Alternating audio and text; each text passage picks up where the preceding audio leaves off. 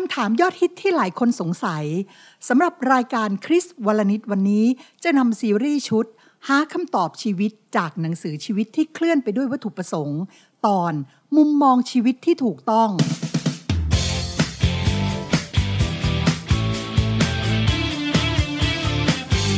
คริสวลนิดรายการที่จะตอบคำถามยอดฮิตที่ผู้คนมากมายตั้งข้อสงสัย เกี่ยวกับเรื่องราวของพระเจ้า เราจะหาคำตอบมาให้คุณได้รู้ ได้ฟัง และได้เข้าใจ คริสวลนิดสื่อของชาวคริสที่จะนำคำตอบมาให้คุณคลายความสงสัยกันค่ะ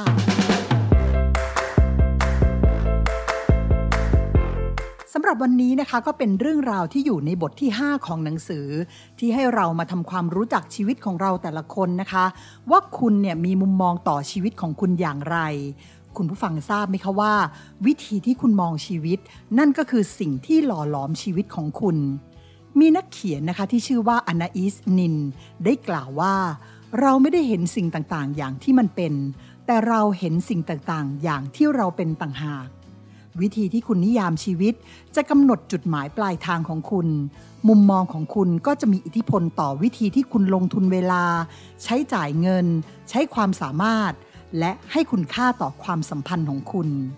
วิธีที่ดีที่สุดวิธีหนึ่งในการเข้าใจคนอื่น ก็คือการถามพวกเขาว่า คุณคิดว่าชีวิตของคุณคืออะไร คุณก็จะพบนะคะว่า มีคำตอบมากมายหลายคำตอบเท่ากับจำนวนคนเลยค่ะ เคยมีคนบอกว่า ชีวิตคือละครสัตว์ บางคนก็บอกว่า ชีวิตคือสนามที่เต็มไปด้วยกับระเบิด ชีวิตคือรถไฟเหาะชีวิตคือปริศนา ชีวิตคือวงซิมโฟนีชีวิตคือการเดินทาง และชีวิตก็คือการเต้นรำหลายคนนะคะกล่าวว่า ชีวิตคือม้าหมุน บางทีก็ขึ้น บางทีก็ลง บางทีก็หมุนไปเรื่อยๆ หรือชีวิตคือจักรยานที่มีสิบเกียร์ ซึ่งคุณไม่เคยใช้มันเลย หรือชีวิตก็เหมือนการเล่นไพ่ คุณต้องเล่นตามไพ่ที่มีอยู่ในมือ และถ้าให้คุณผู้ฟังแต่ละท่านนะคะ ลองจินตนาการภาพชีวิตของคุณ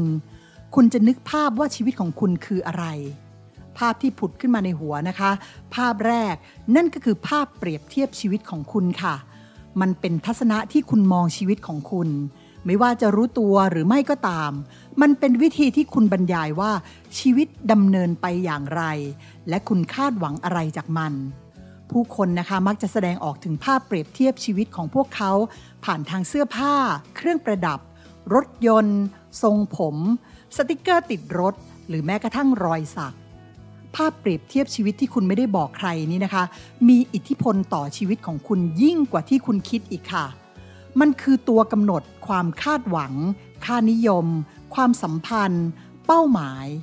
และสิ่งสำคัญในชีวิตนะคะ ยกตัวอย่างค่ะ ถ้าคุณคิดว่าชีวิตคืองานเลี้ยงรื่นเริง ค่านิยมหลักในชีวิตของคุณก็คือความสนุกถ้าคุณมองว่าชีวิตคือการแข่งขัน คุณก็จะให้คุณค่าความรวดเร็ว และอาจเร่งรีบอยู่ตลอดเวลา ถ้าคุณมองว่าชีวิตคือการวิ่งมาราธอน คุณก็จะให้คุณค่าแก่ความอดทน และถ้าคุณคิดว่าชีวิตคือการต่อสู้หรือเกม ชัยชนะจะเป็นสิ่งสำคัญมากสำหรับคุณค่ะ คุณมองชีวิตอย่างไรนะคะ คุณก็อาจจะใช้ชีวิตไปตามภาพเปรียบเทียบเหล่านั้น แต่มันเป็นภาพที่ผิดค่ะ แต่ถ้าคุณจะทำให้พระประสงค์ที่พระเจ้าทรงสร้างคุณมานั้นสำเร็จ คุณจะต้องท้าทายความคิดในกรอบ และแผนที่ด้วยภาพชีวิตตามพระคัมภีร์ พระธรรมโลมบทที่ 12 ข้อ 2 นะคะ ฉบับประชานิยมเนี่ยได้กล่าวว่า อย่าให้โลกรอบกาย บังคับให้ท่านทำตามมาตรฐานของโลก แต่จงให้พระเจ้ากระทำให้ท่านเป็นคนใหม่ ให้พระองค์เปลี่ยนแปลงจิตใจท่านอย่างสิ้นเชิง แล้วท่านจะสามารถทราบถึงแผนการพระเจ้าที่วางไว้สำหรับท่าน พระคัมภีร์เสนอภาพเปรียบเทียบสามภาพ ซึ่งสอนมุมมองชีวิตแบบพระเจ้าให้แก่เราค่ะ ได้แก่ชีวิตเป็นการทดสอบ ชีวิตเป็นการมอบความไว้วางใจ ชีวิตเป็นภารกิจชั่วคราว แนวคิดเหล่านี้นะคะเป็นรากฐานของชีวิตที่เคลื่อนไปด้วยวัตถุประสงค์ สำหรับวันนี้นะคะเราจะนำเสนอ 2 ประการแรกในบทนี้ให้ฟังกันก่อนนะคะ เพราะประการที่ 3 จะนำเสนอในครั้งต่อไปค่ะสำหรับประการแรกค่ะได้กล่าวว่า ชีวิตในโลกเป็นการทดสอบ ภาพเปรียบเทียบนี้นะคะเห็นได้จากเรื่องต่างๆ ในพระคัมภีร์ทั้งเล่ม พระเจ้าทรงทดสอบอุปนิสัย ความเชื่อ การเชื่อฟัง ความรัก ความซื่อสัตย์และความจงรักภักดีของคนอยู่เสมอนะคะ คำจำพวกการพิสูจน์ การทดลอง การชำระและการทดสอบ อย่างพระเจ้าทรงทดสอบอับราฮัม โดยขอให้ท่านถวายอิสอักบุตรชายของท่าน พระเจ้าทรงทดสอบยาโคบ เมื่อท่านต้องทำงานเพิ่มขึ้นอีกหลายปี เพื่อจะได้ลาเชลมาเป็นภรรยา มีหลายคนค่ะ ในพระคัมภีร์ที่ล้มเหลวในการทดสอบ อย่างอดัมและเอวานะคะ ล้มเหลวในการทดสอบที่สวนเอเดน และดาวิดล้มเหลวในการทดสอบจากพระเจ้าหลายครั้งค่ะ แต่พระคัมภีร์นะคะก็ยังยกตัวอย่างหลายคนที่ผ่านการทดสอบครั้งสำคัญ เช่นโยเซฟ รูธ เอสเธอร์ แล้วก็ดาเนียล อุปนิสัยของเราแต่ละคนนะคะจะได้รับการพัฒนา โดยมันจะเปิดเผยให้เห็นผ่านการทดสอบ และทุกสิ่งในชีวิตก็เป็นการทดสอบ คุณถูกทดสอบอยู่เสมอ และพระเจ้าทรงเฝ้าดูการตอบสนองที่คุณมีต่อคนอื่น ต่อปัญหา ความสำเร็จ ความขัดแย้ง ความเจ็บป่วย ความผิดหวัง หรือแม้แต่กระทั่งลมฟ้าอากาศ พระเจ้าก็ทรงเฝ้าดู แม้แต่การกระทำที่ธรรมดาที่สุดนะคะ เช่น เมื่อคุณเปิดประตูให้คนอื่น เมื่อคุณหยิบเศษขยะขึ้นมา หรือเมื่อคุณแสดงความสุภาพต่อพนักงานเก็บเงิน หรือพนักงานเสิร์ฟเราไม่รู้ถึงการทดสอบทุกอย่างที่พระเจ้าประทานให้นะคะ แต่เราสามารถคาดเดาการทดสอบบางอย่างได้จากพระคัมภีร์ คุณจะถูกทดสอบโดยการเปลี่ยนแปลงครั้งใหญ่ ๆ พระสัญญาที่ล่าช้า ปัญหาที่แก้ไม่ตกคำอธิษฐานที่ไม่ได้รับคำตอบคำตำหนิที่คุณไม่สมควรได้รับ หรือแม้แต่โศกนาฏกรรมที่ดูเหมือนไม่มีเหตุผล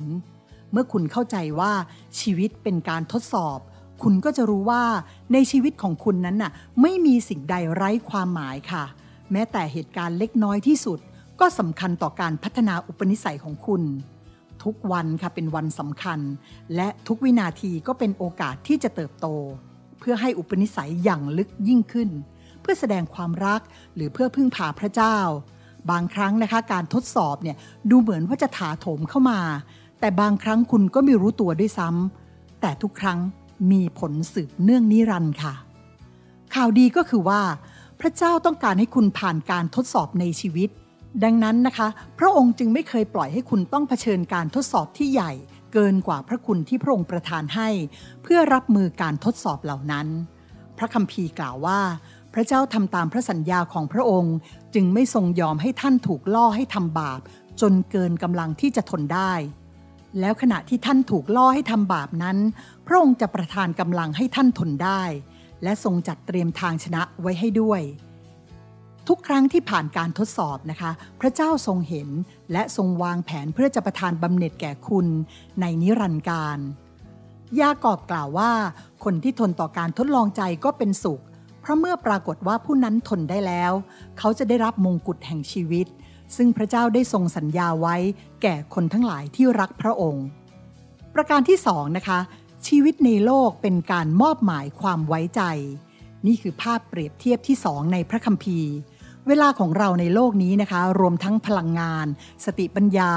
โอกาส ความสัมพันธ์ และทรัพยากร ล้วนเป็นสิ่งที่พระเจ้าประทาน โดยพระองค์นะคะทรงมอบความไว้ใจ ให้เราดูแลและจัดการ เราเป็นผู้อลักขาสิ่งที่พระเจ้าประทานให้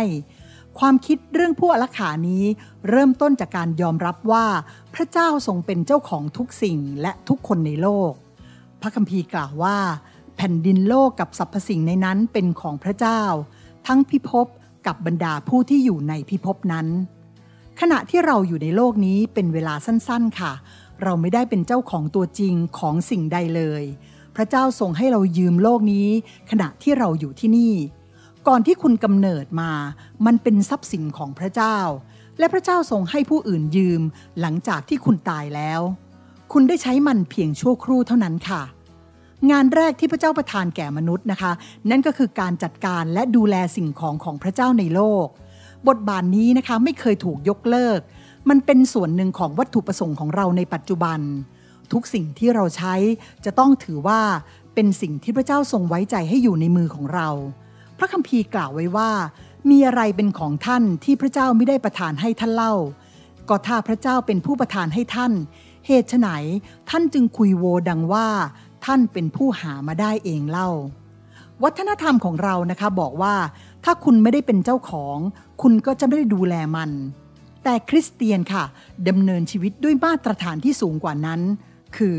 เพราะว่าพระเจ้าทรงเป็นเจ้าของ ฉันจึงต้องดูแลมันอย่างดีที่สุด เท่าที่จะทำได้ พระคัมภีร์ก็กล่าวว่า ฝ่ายผู้อารักขาเหล่านั้นต้องเป็นคนที่ไว้วางใจได้ทุกคน พระเยซูนะคะมักจะตรัสว่าชีวิตเป็นการมอบความไว้วางใจ และทรงเล่าหลายเรื่อง เพื่อให้เราเห็นภาพความรับผิดชอบที่เรามีต่อพระเจ้านี้ ในคำอุปมาเรื่องเงินตลัน นักธุรกิจคนหนึ่งได้ฝากเงินทองของเขา ไว้ในความดูแลของคนใช้ ขณะที่เขาไม่อยู่ เมื่อเขากลับมา เขาประเมินความรับผิดชอบของคนใช้แต่ละคน และให้รางวัลพวกเขาตามนั้น เจ้าของกล่าวว่าดีมากเจ้าเป็นบ่าวที่ดีและสัตย์ซื่อ เจ้าสัตซ์ซื่อในของเล็กน้อย เราจะตั้งให้ดูแลของมาก มาร่วมยินดีในความสุขกับนายของเจ้าเถิด เมื่อชีวิตในโลกของคุณสิ้นสุดลง คุณจะได้รับการประเมินและรับรางวัล โดยพิจารณาว่า คุณจัดการกับสิ่งที่พระเจ้ามอบหมายให้คุณดูแลดีแค่ไหน นั่นก็หมายความว่าทุกสิ่งที่คุณทำแม้กระทั่งกิจวัตรประจำวันธรรมดาธรรมดา ก็มีผลสืบเนื่องในนิรันดร์การ ถ้าคุณถือว่าทุกสิ่งเป็นของพระเจ้าที่มอบหมายความไว้วางใจให้คุณดูแล พระเจ้าก็ทรงสัญญาบำเหน็จนิรันดร์สามประการให้แก่คุณค่ะ ประการแรกคุณจะได้รับคำชมจากพระเจ้า พระองค์ตรัสว่าดีมาก เจ้าทำได้ดี จากนั้นนะคะคุณจะได้รับการเลื่อนตำแหน่ง และมีความรับผิดชอบที่สูงขึ้นในนิรันดร์การ เราจะตั้งเจ้าให้ดูแลของมาก แล้วคุณก็จะได้รับเกียรติให้เข้าร่วมในงานฉลอง จ้าจงปรีดีร่วมสุขกับเจ้านายของเจ้าเถิด คนส่วนใหญ่ไม่ยอมรับว่า เงินนั้นเป็นทั้งการทดสอบและการมอบความไว้วางใจ พระเจ้าทรงใช้เงินนะคะ เพื่อสอนให้เราวางใจพระองค์ เราใช้เงินอย่างไร เพื่อทดสอบว่าเราไว้ใจได้แค่ไหน พระคัมภีร์กล่าวว่า ถ้าขนาดทรัพย์สมบัติในโลกนี้ยังไว้ใจท่านไม่ได้ แล้วใครจะไว้ใจท่านให้ดูแลทรัพย์สมบัติเที่ยงแท้ในสวรรค์เล่า นี่เป็นความจริงที่สำคัญมากค่ะ พระเจ้าตรัสว่าการใช้เงินกับคุณภาพชีวิตฝ่ายวิญญาณของเรานั้น มีความสัมพันธ์กันโดยตรง วิธีที่เราดูแลเงิน หรือทรัพย์สมบัติในโลก จะตัดสินว่า พระเจ้าจะสามารถไว้ใจในเรื่องพระพรฝ่ายวิญญาณได้มากแค่ไหน ขอถามคุณทุกคนนะคะว่า วิธีที่คุณจัดการกับเงินทองกลายเป็นสิ่งขัดขวางพระเจ้า ไม่ให้ทำงานในชีวิตคุณมากขึ้นหรือไม่คะ พระเจ้าสามารถไว้ใจให้คุณดูแลทรัพย์สมบัติฝ่ายวิญญาณหรือไม่คะ หวังเป็นอย่างยิ่งนะคะว่า เมื่อได้ฟังจบลงแล้วเนี่ย คุณผู้ฟังจะมีมุมมองชีวิตที่ถูกต้องเพิ่มขึ้นค่ะ นี่เป็นเพียงสองประการแรกเท่านั้นสำหรับครั้งต่อไป เราจะมาติดตามประการที่ 3 ด้วยกันค่ะ เพราะว่ามีความน่าสนใจไม่แพ้กันเลย และถ้าคุณผู้ฟังยังมีคำถามในเรื่องใดที่ค้างคาอยู่ในใจอีกแล้วก็ ส่งคำถามที่ยังมีข้อสงสัยเข้ามาตามช่องทางด้านล่างนี้ได้เลยค่ะ หรือถ้าคุณผู้ฟังต้องการจะศึกษาพระคำของพระเจ้า หรืออยากได้พระคำพีก็สามารถติดต่อเข้ามาได้เช่นกัน หวังเป็นอย่างยิ่งนะคะว่า คริสวลนิดจะเป็นอีกสื่อหนึ่งที่ช่วยคลายความสงสัยให้กับทุกท่านได้ค่ะสำหรับวันนี้ต้องกล่าวคำว่าสวัสดีค่ะ